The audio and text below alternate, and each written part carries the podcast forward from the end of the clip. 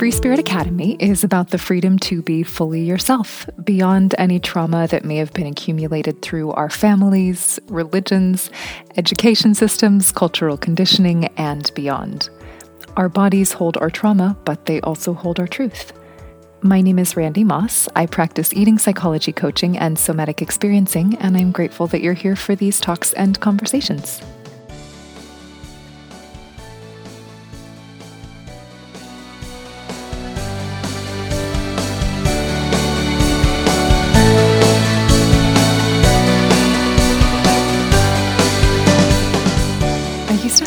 My identity wrapped up in being the healthy one. So I was a flight attendant at the time when one of my coworkers, who was watching me eat one of these massive salads that I brought every single day, asked me if I cheated on my diet. And I said no. And it was basically true. I didn't say that I struggled with binge eating or that I thought about food constantly or that my entire world was wrapped up in planning and replanning my diet. In my mind, I still didn't cheat because whatever I binged on was still what I considered to be good food. Might have been multiple pounds of carrots or bags and bags and bags of nuts, but if it was on the plan, if it was good, I told myself I was okay. Being the healthy one came with a lot of pride all of my health markers were perfect and I had lost weight, though for me at the time it never felt like enough. I was always trying for more. And people would look at me and say, I could never do that. I could never do what you do. What they didn't know was that I couldn't not. And that as long as my diet was in control, my emotions were in control undiscovered trauma stayed under the surface while I was consumed with planning and preparing and binging and starting again with the high and hope of it would be perfect this time. Instead of what would be a more natural emotional fluctuation, I had these predictable lows and predictable highs. So, high as I was planning on how good things would be this time, how good I would be this time, how perfect my diet would be, how much thinner I would get, and lows when the high wore off and all I could think about was food. Then the binge and the post binge shame. The spiral of trying to figure out why. Was I just lazy, or was I not spiritually connected enough? Or was I too flighty and ungrounded, or did I just like food too much? I had one therapist who told me that I needed to make friends with things being peaceful or even boring. But the trouble was, the periods between the highs and lows weren't peaceful, they were just numb. A feeling or lack of feeling that I had come to absolutely despise. Some version of this cycle had existed since I was a kid, and a massive piece of finding my way out was to pull out of it entirely.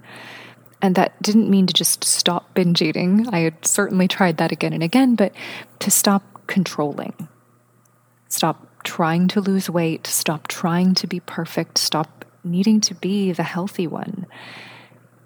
And to start listening and start actually feeling.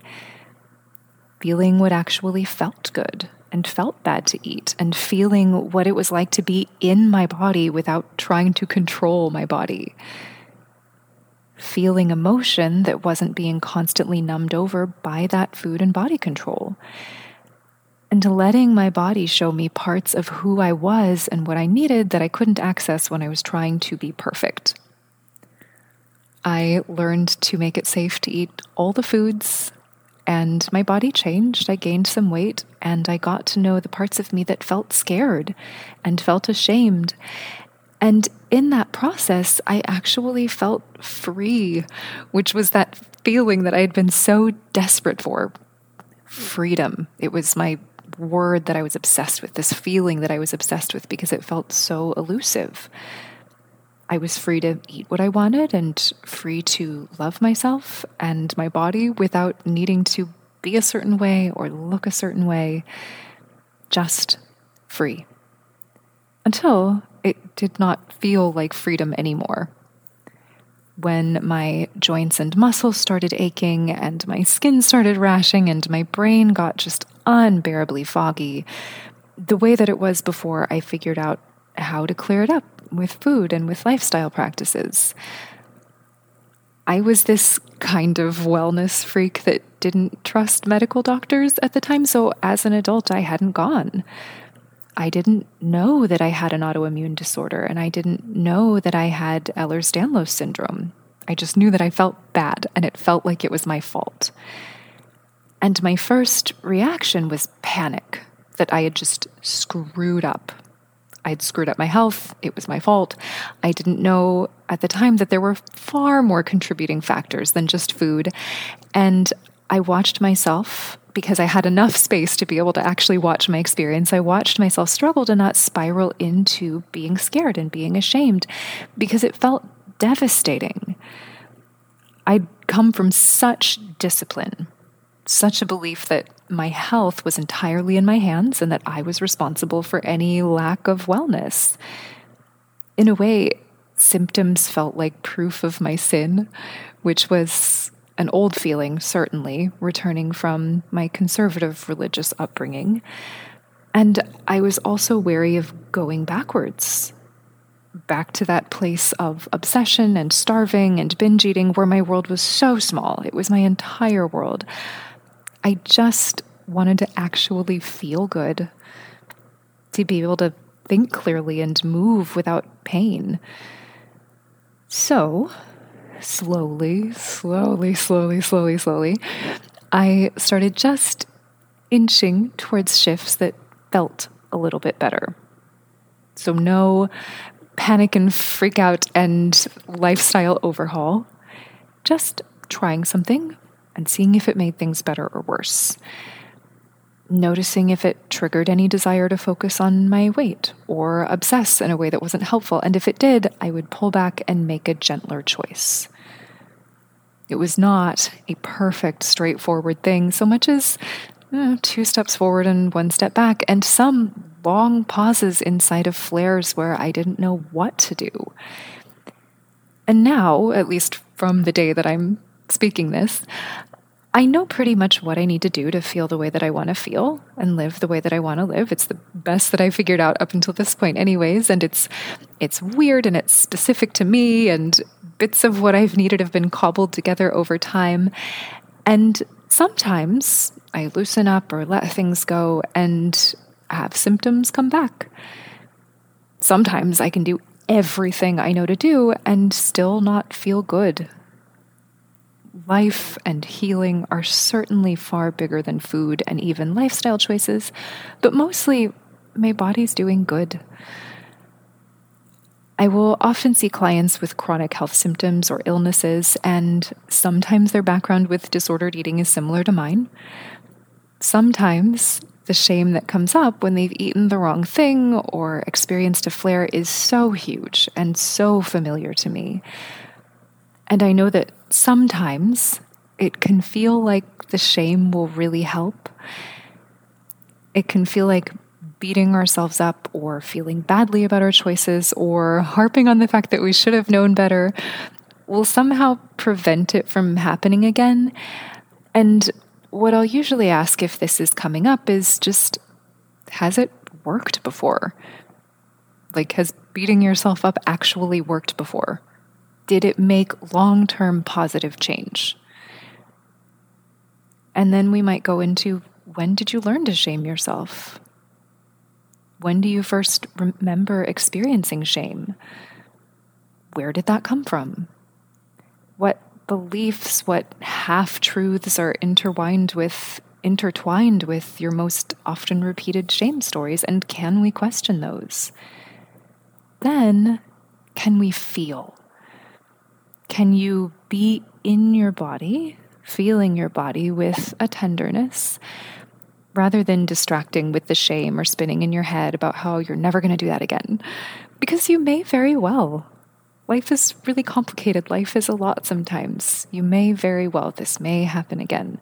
Probably less and less as it feels safer to inhabit your body.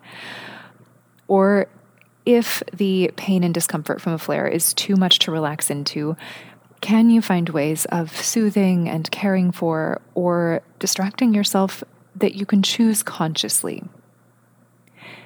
Then, when you are able to be in your body, can you explore what shame feels like physically?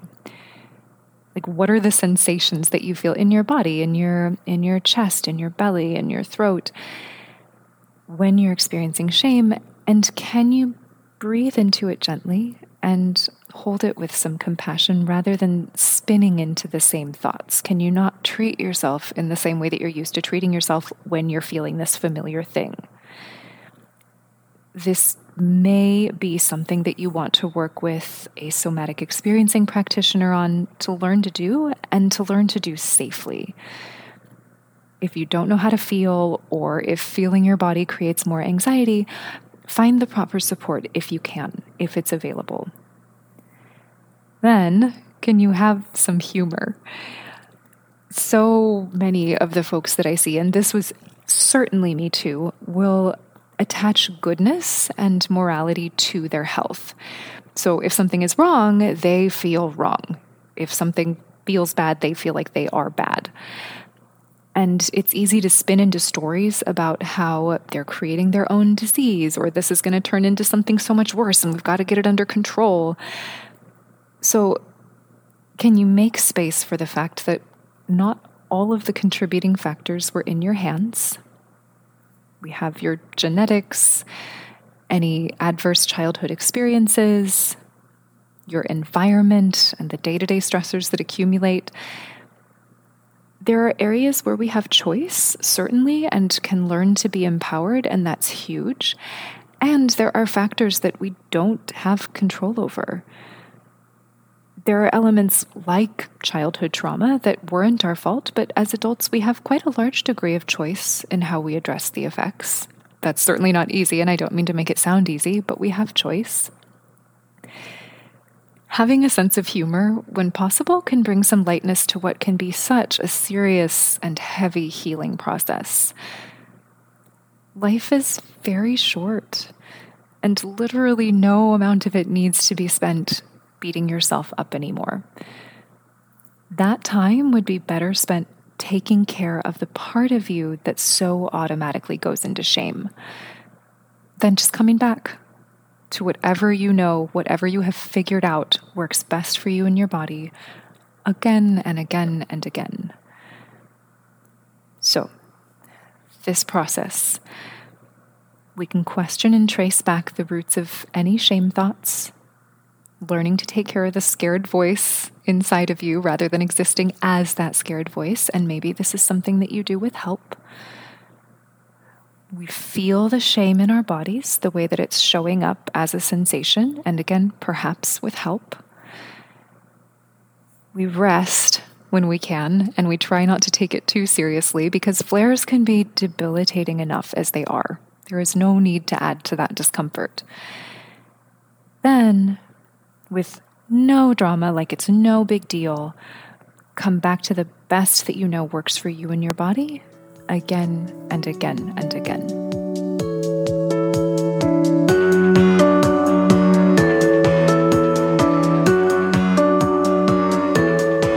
I hope you enjoyed this episode. For more updates on courses, classes, one on one mentorships, and more, go to randemoss.com, R A N D E M O S S.com.